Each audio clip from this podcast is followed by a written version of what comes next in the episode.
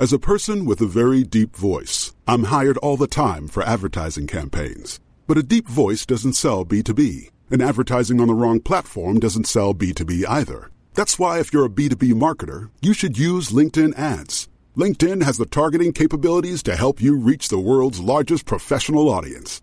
That's right, over 70 million decision makers all in one place. All the big wigs, then medium wigs, also small wigs who are on the path to becoming big wigs. Okay, that's enough about wigs. LinkedIn ads allows you to focus on getting your B2B message to the right people. So, does that mean you should use ads on LinkedIn instead of hiring me, the man with the deepest voice in the world?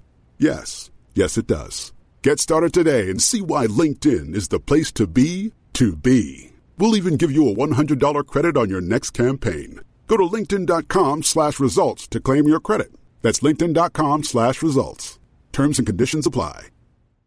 Thinking about your next career move in research and development? Then it's time to make your move to the UK. The nation that's investing 20 billion pounds in R&D over the next 2 years. The nation that's home to 4 of the world's top research universities. The nation where great talent comes together. Visit gov.uk forward slash great talent to see how you can work, live, and move to the UK.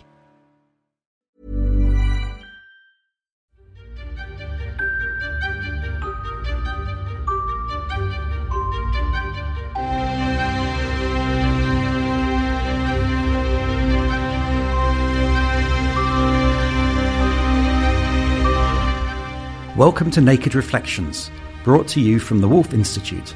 I'm Ed Kessler, and each week I'll be taking an in depth look at the stories reported by our friends over at the Naked Scientists. What does the latest scientific stuff mean for the rest of us? Stay with us and find out. Hello, and welcome to Naked Reflections. There is no orthodoxy that could not have been construed as blasphemous when it started. Christianity was accused by Jews of being idolatrous, proclaiming Jesus as divine. Muhammad was criticized by his polytheistic Arab contemporaries for preaching monotheism, and I suspect among the names Pharaoh hurled at Moses, the former Egyptian prince, blasphemer would have been one that came to his mind. Jesus himself had some rather gnomic things to say about blasphemy. Here's Gemma Simmons speaking on the Naked Reflection show, Forgiving. Jesus said rather obscurely um, that, you know, everything can be forgiven except blasphemy against the Holy Spirit. And a huge amount of ink, uh, Christian ink certainly, has been spent down the centuries trying to work out what is that exactly. I suspect that what Jesus was talking about was the total denial of the presence of God or the total denial of the effectiveness of God in people's lives. I'm not going to try and unpick what Jesus meant by that in this podcast, but blasphemy is our subject this week.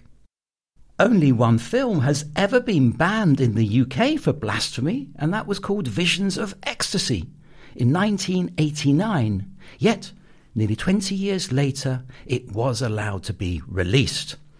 In case you're interested, it consisted of a figure representing St. Teresa of Avila who, quote, interacts sexually with a figure representing the crucified Christ. You get the picture. It's a big subject.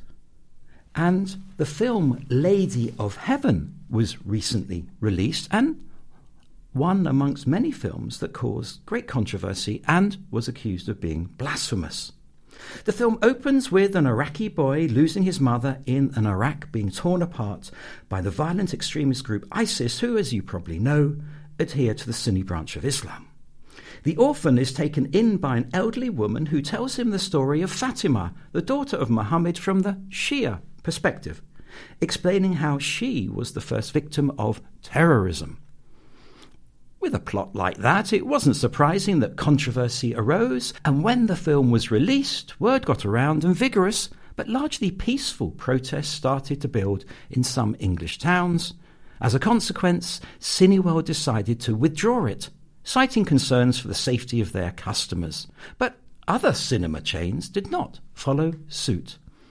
Puzzlingly, at least to me, the Iranian government banned the release of Lady of Heaven altogether, although Iran is a Shia majority country.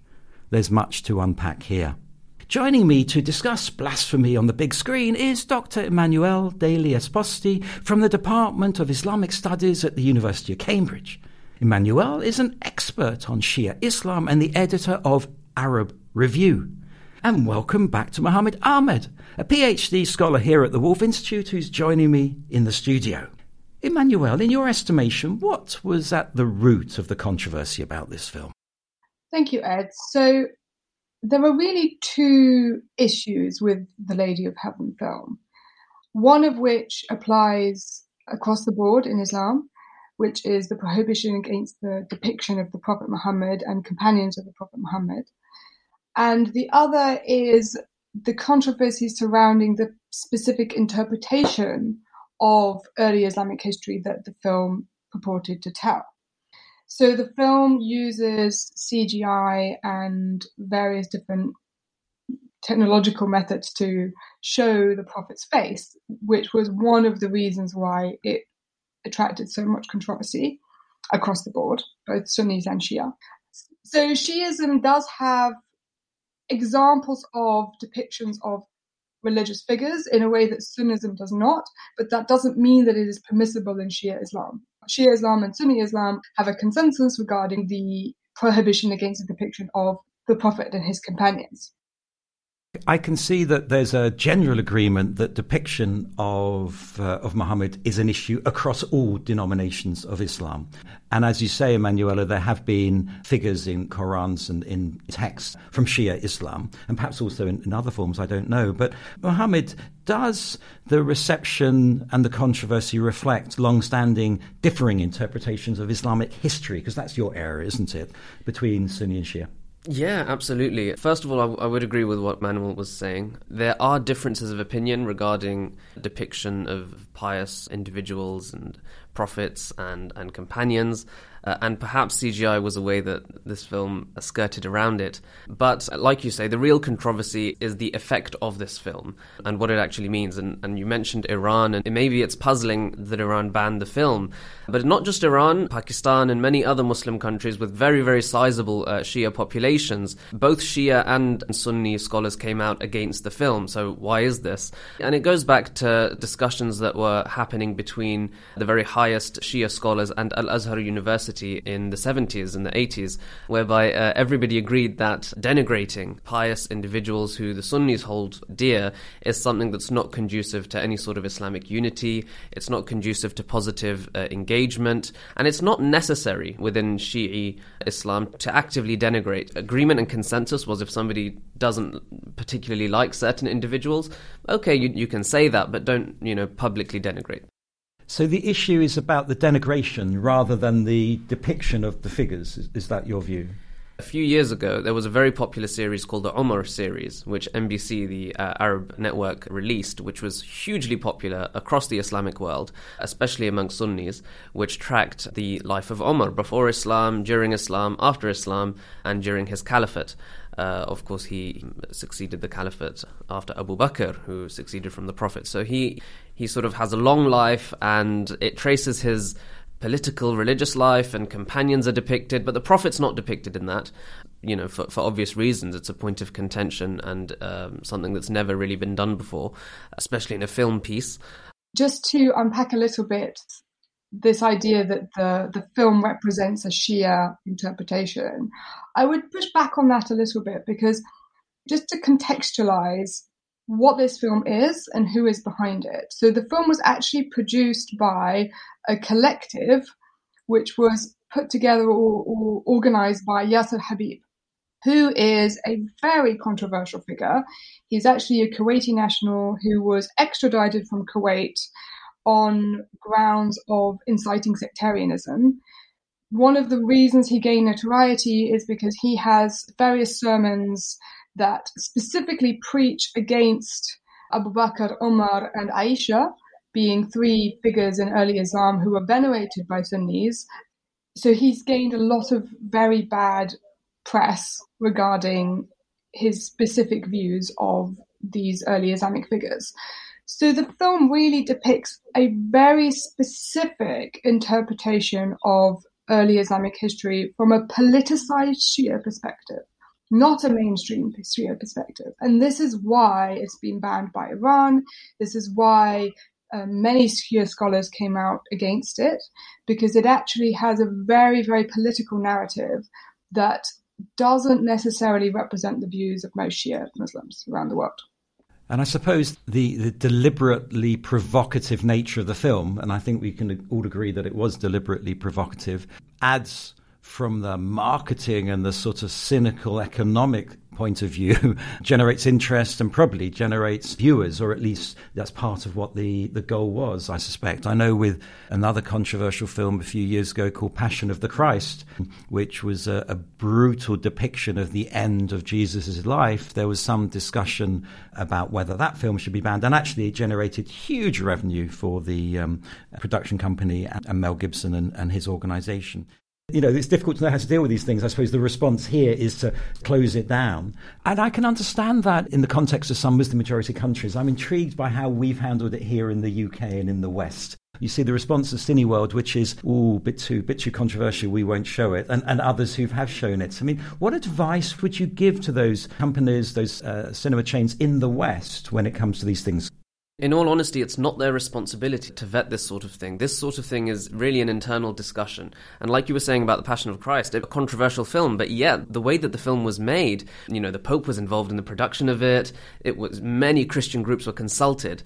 In this case, it's not been the case. Um, and, and they haven't consulted, for example, Sunni, mainstream Sunni scholars or voices and incorporated them within the film. And that's the difference here. I get that. But at the same time, are you suggesting, and I'm taking it to an extreme, Mohammed, are you suggesting that every film that has a depiction connected with the religion of Islam needs to consult the great and mighty and get the, the imprimatur, to use a Catholic term, before it's produced? It would make it easier. It would make the responses slightly less chaotic. I think that would always be the case, especially about this particular period of Islam. This is a controversial period of Islam, not only because of the contested Sunni and Shi'i depictions of what happened, but also because many of these sources are written later. And because they're written later, both Sunni and Shi'i uh, narratives really appropriate according to what is needed by their group. So Sunnis, for example, are what I call hyper conciliatory, and they represent that era as companions getting on with each other to the nth degree, whereas Shias present it as in a sort of hyper confrontational way, because that's what gives that's what gives the Shia sect its value in, in that, you know, this was an era of confrontation. I mean, the truth is probably somewhere in between, but, you know, these groups actually derive their value from those views. I think the reason why there were protests in Britain or in the UK is because Muslim groups here already feel under pressure, they feel scrutinized, they feel surveilled by the state. And so any depiction that they feel does not resonate with their version of Islam or how they feel about their religion, it's already a hot, quite a sensitive topic. And I think that's possibly why we saw such widespread protests here. And also, potentially, there was a little bit of, dare I say, Islamophobia in Cineworld's response, saying that, you know, all these peaceful protests, we feel unsafe, you know, our our staff is unsafe because there are Muslims protesting when the, the protests themselves were entirely peaceful. But it also does bring up memories of the Salman Rushdie affair and, of course, the Danish cartoons. And there is this slightly checkered and problematic history of speaking about Islam in a Western context. My advice would be, I suppose, that anybody who wishes to speak about Islam needs to do so from a perspective of understanding and of research. It's not the same as speaking about Christianity in a Western context. Let's just say that. But also, I think what adds credence to this is film The Message, which was released in the 70s, which depicts the companions in a very respectful light. It doesn't portray the Prophet Muhammad. And that's one, you know, example of when it really can be done from a place of understanding, even, even in a Western context or in a mixed Western and Middle Eastern context. And secondly, about it not being the same as Christianity, Christianity develops an art form, a physical art form of Jesus and of pious individuals. Islam doesn't. Islam is very iconoclastic. And in doing that, by presenting, you know, these individuals or even, you know, prophet, not that he's divine in any way, shape, or form, but the, the links that that could have to idolatry and all, of these different, very, very hot topics within Islam, it's not the same as Christianity. This is an art form that is alien to Islam in, in a lot of ways. So if Islam is going to incorporate it, it's going to take a bit longer. This film was intended to be controversial. Despite what the producers may claim, I don't believe they were trying to just present their version of Islam. I gather the producer was on Newsnight, Emmanuel, and offered a controversial view. So Malik Shlibak, one of the film's producers, was on Newsnight, um, and he was debating with one of the leaders of Five Pillars who were part of the protest movement. And he actually said, and this is a direct quote, that they, meaning Abu Bakr and Omar, were barbaric ISIS like figures. Now, that is a very controversial and very extreme view, even within Shiism. And even Grand Ayatollah um, Ali Sistani, who's the highest ranking scholar in Shiism, has specifically issued fatwas against denigrating any of the companions of the Prophet. And most Shia Muslims would still hold these people in esteem, even if they might disagree with some of their actions. So for him to actually go on BBC and say this is extremely controversial and is really trying to incite some kind of response from the Sunni community. If I could just add, I think that's very true, um, and I think it's factually incorrect, really, to represent Sunniism and Sunni figures as the only groups who who, who have engaged in terrorism. Um, so it's factually incorrect for what the film is doing by equating Sunniism and Sunni figures to modern terrorism. Going a little bit into the history because it's very important in this context is we have a concept called Khawarij. Now, these are a group of people who, after the Prophet's death, are causing a lot of problems within the Muslim community and inciting violence. Now, the, the Sunni sources represent the Khawarij as a group of people who are responsible for most of the bloodshed. So there's almost a third party. Whereas what this film is doing is it's completely changing the narrative and applying this concept of Khawarij to Sunnis. And even ISIS are considered Khawarij. They're considered extreme out of Sunnism, out of Islam by Sunnis today. So what this film is doing is it's being ultra provocative, and it could it could incite some serious problems amongst people today. I want to tease out this question of what's appropriate in a Western context. I, I, feel slightly uncomfortable with the argument that Christianity is the majority and therefore it's okay sort of to, to have a punch at Christianity. I'm putting it in my words now, so I'm being deliberately provocative because I know many of my Christian friends and colleagues feel sometimes very defensive about the place of Christianity in Britain um, and that it's okay to criticize Christianity, but hey, it's not okay to criticize Judaism or Islam and so on. So I think we've got to be a bit, a bit sensitive to that. You're listening to Naked Reflections with me, Ed Kessler. My guests are Mohammed Ahmed and Emmanuel Degli Esposti. We're discussing blasphemy on the big screen. State of the art visual techniques were used in making The Lady of Heaven, but a less controversial use of advanced technology had already been used in a religious context. Here's DJ Soto, lead pastor of the Virtual Reality Church, speaking on the Naked Scientist show, The VR Church. We have multiple church experiences on Sunday and, and, several Bible studies throughout the week, all in, all in virtual reality. What I love about virtual reality church is the, the people that come that would not have been able to experience church. And there is just a, a surprisingly um, a, a, large amount of people. So, for example, people who are homebound for a, a condition or a disease, um, some, you know, it might not be a, a, physical ailment or a sickness. It might be like emotional or mental. They have severe social anxiety, and just the idea of walking into a church and a building and sitting down, that's a, a very intimidating prospect for them. I'd like to pick up on this question of the CGI and the state of visual art techniques which were used in Lady of Heaven to create images. And as you said, Mohammed, this may have been a, an attempt to get around the, the controversy or pretend to get around the controversy. But I'm intrigued to think about and discuss to what extent technology can be used to diffuse some of these issues that are being raised. What immediately comes to mind is the fact that what the CGI has produced in this case is a very lifelike representation. And that unfortunately comes with so much baggage within Islam. I've said on the podcast before the story of Satan and the idols. There's a group of individuals, and this is repeated throughout uh, Sunni uh, hadiths, that there's a group of individuals who are praying to the one true Abrahamic God. and a pious person dies from within their community and they make a picture of this person. And they say we're going to keep this picture of this person because it reminds us of the almighty. And then eventually they decide that you know on the way to their place of prayer they're going to stop by this picture. And again they say oh, now we're going to start praying here. And eventually it leads to the creation of an idol and another deity. And this is precisely what islam is seeking to avoid at all costs. And in my opinion it doesn't really matter whether it's cgi whether it's you know, a hand drawing, whether it's a photograph, whether it's a historical recreation of what these individuals may have looked like, none of them are going to be acceptable in, in, in mainstream Islamic circles. I'm actually inclined to agree with that because within Islam, the prohibition is against depicting the Prophet and his companions. So it doesn't matter how you depict them. If you have an image of a face, then that is a depiction. I can see why the film producers chose to use CGI. But if I may say something slightly controversial here, I believe this film was made for a Western audience, not for a Muslim audience.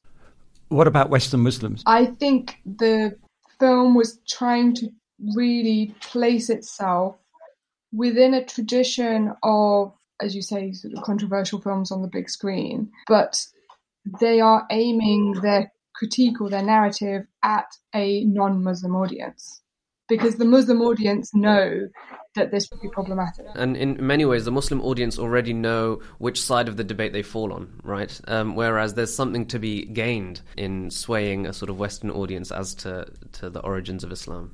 Yes, and I also think to go back to your point about cynicism, Ed, in terms of the sort of cynical use of controversy to boost sales, I think there's also an element in which they cynically used the idea of free speech as a vehicle to put out a very controversial message. And that is a tricky one, isn't it, Emmanuel? That knotty question of freedom of speech and hatred, if you like. And that's something that we're constantly grappling with, not just in terms of questions of Islamophobia, but in, in terms of so many different issues. I would like to tease out a slightly connected aspect, which is the tension between blasphemy, because that is the focus of uh, our podcast this week, and freedom of religion and belief, which has become quite a big issue in negotiations at high levels between, particularly between Muslim majority countries and non-Muslim majority countries. You know, what is blasphemous? What is freedom of speech? And I haven't come across a useful way into that. Do you have any thoughts, Mohammed?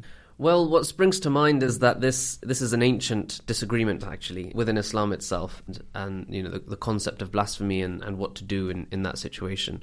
And there's two main views. There's a mainstream view of you know apostasy and blasphemy, you know, being equated, um, and the second is that of an individual called Ata, who is a Medinan or Meccan Islamic Quranic commentator, uh, and he uses the verse "La ikraha fid din." There is no compulsion in religion. So when it comes to apostasy, blasphemy, uh, any of these sorts of issues. His view was that the individual has the right and nobody should tell them otherwise, and it's between them and God.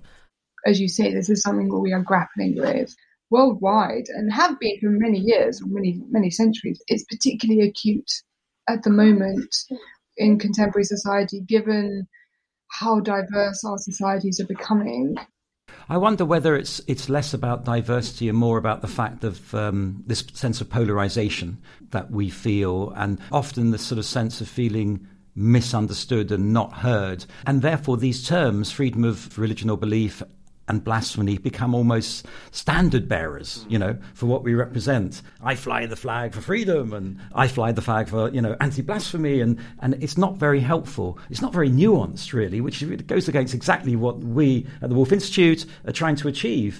Let's move on to the question of the state of the film industry in the Arab world and in Iran. I'm intrigued uh, to understand a little bit more about it because if you can't depict any of these figures, do they end up being Bollywood type films or what? I, give me a famous Iranian film, Emmanuel. Persepolis. Ah, oh, of course, yes. Iranian cinema has a very strong tradition, not necessarily in terms of depicting Islam, but in terms of subtly critiquing the government or delving into life to coin a phrase behind the veil um, in Iran and sort of gender relations. And actually, Iranian cinema is relatively progressive, given what you might assume about Islamic Republic. But I would be surprised if anything like this were to come out in Iran because of the prohibition against certain depictions and interpretations. So we really don't have a sort of Charlton Heston Ten Commandments and Moses on the top of Mount Sinai doing his thing. There isn't that tradition at all in Islam, is there? Not really. But the closest thing that I can link it to is the message. I've, I've, I've repeated it several times in, in, in, the podcast. 1970s. Definitely watch it. Uh, it's a, it's a classic. So, where does that leave us as we draw this podcast to a close in terms of handling these controversial topics when it comes to visual representation? Are we simply going to be encouraged to um, not touch them at all, not to have these depictions? And it feels, to put a different slant on it, slightly puritanical. I feel a bit uncomfortable saying, no, we won't touch it. You know what I mean? I think physical representations in general just don't sit well with the Islamic tradition. This is a tradition that that even on their own coins just had La ilaha illallah Muhammad Rasulullah in script. You know, there is no God but God, and Muhammad is a messenger of God. No images, nothing. Almost an entire history of Islam, they have very few cases of, of images on coins. This is a tradition that developed geometry, developed calligraphy in response to this void of what iconoclasm brings to it. So it's so deeply ingrained that I think it's not really going to go anywhere anytime soon. Let me be provocative. Shouldn't we just say, if you don't want to watch the film, don't watch the film? Well, to be honest, I'd never heard of the film until the controversy. So actually, what these protesters and all, you know all the response actually made a name for the film more than you know the film being released itself. So I think you're right. My philosophy is live and let live. But of course, everybody has the right to protest. If everyone has the right to lobby, then Muslims should also have the right to lobby and protest against what they think is an unflattering film or a film that could incite violence or hatred as you say, uh, Ed, if you don't want to watch it, don't watch it. I think it's important to have different narratives and while this specific interpretation may not represent the mainstream of either Sunnism or Shiism, it is an opinion and a view held by a minority of individuals. That doesn't mean that it can't be represented. But I think what's really important and what was missing from the response, especially the Western media response, was an understanding of what this narrative is, where it's coming from, who's behind it, why is it problematic, rather than just take the free speech argument for granted. That's not to say we shouldn't have free speech. We should have debates about these things, but we also need to contextualize them. We need to understand what these different narratives are and who is behind them, and before we can actually have a conversation. I think this conversation between you two has helped our understanding, and all I can say is that's all for now, folks, as they say in the movies. Thanks to my guests, Mohammed Ahmed and Emmanuel Degli Esposti, and thanks to you two for listening. If you enjoyed the show, you might want to browse our archive of podcasts, which includes a fascinating discussion about Islamophobia. And feel free to check out other podcasts from the Woolf Institute or from our friends at the Naked Scientists. I'll be back next week with some more guests.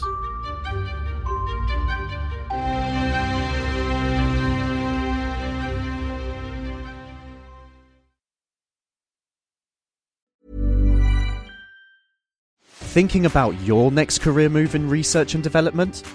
Then it's time to make your move to the UK. The nation that's investing 20 billion pounds in R&D over the next 2 years. The nation that's home to 4 of the world's top research universities. The nation where great talent comes together. Visit gov.uk forward slash great talent to see how you can work, live, and move to the UK.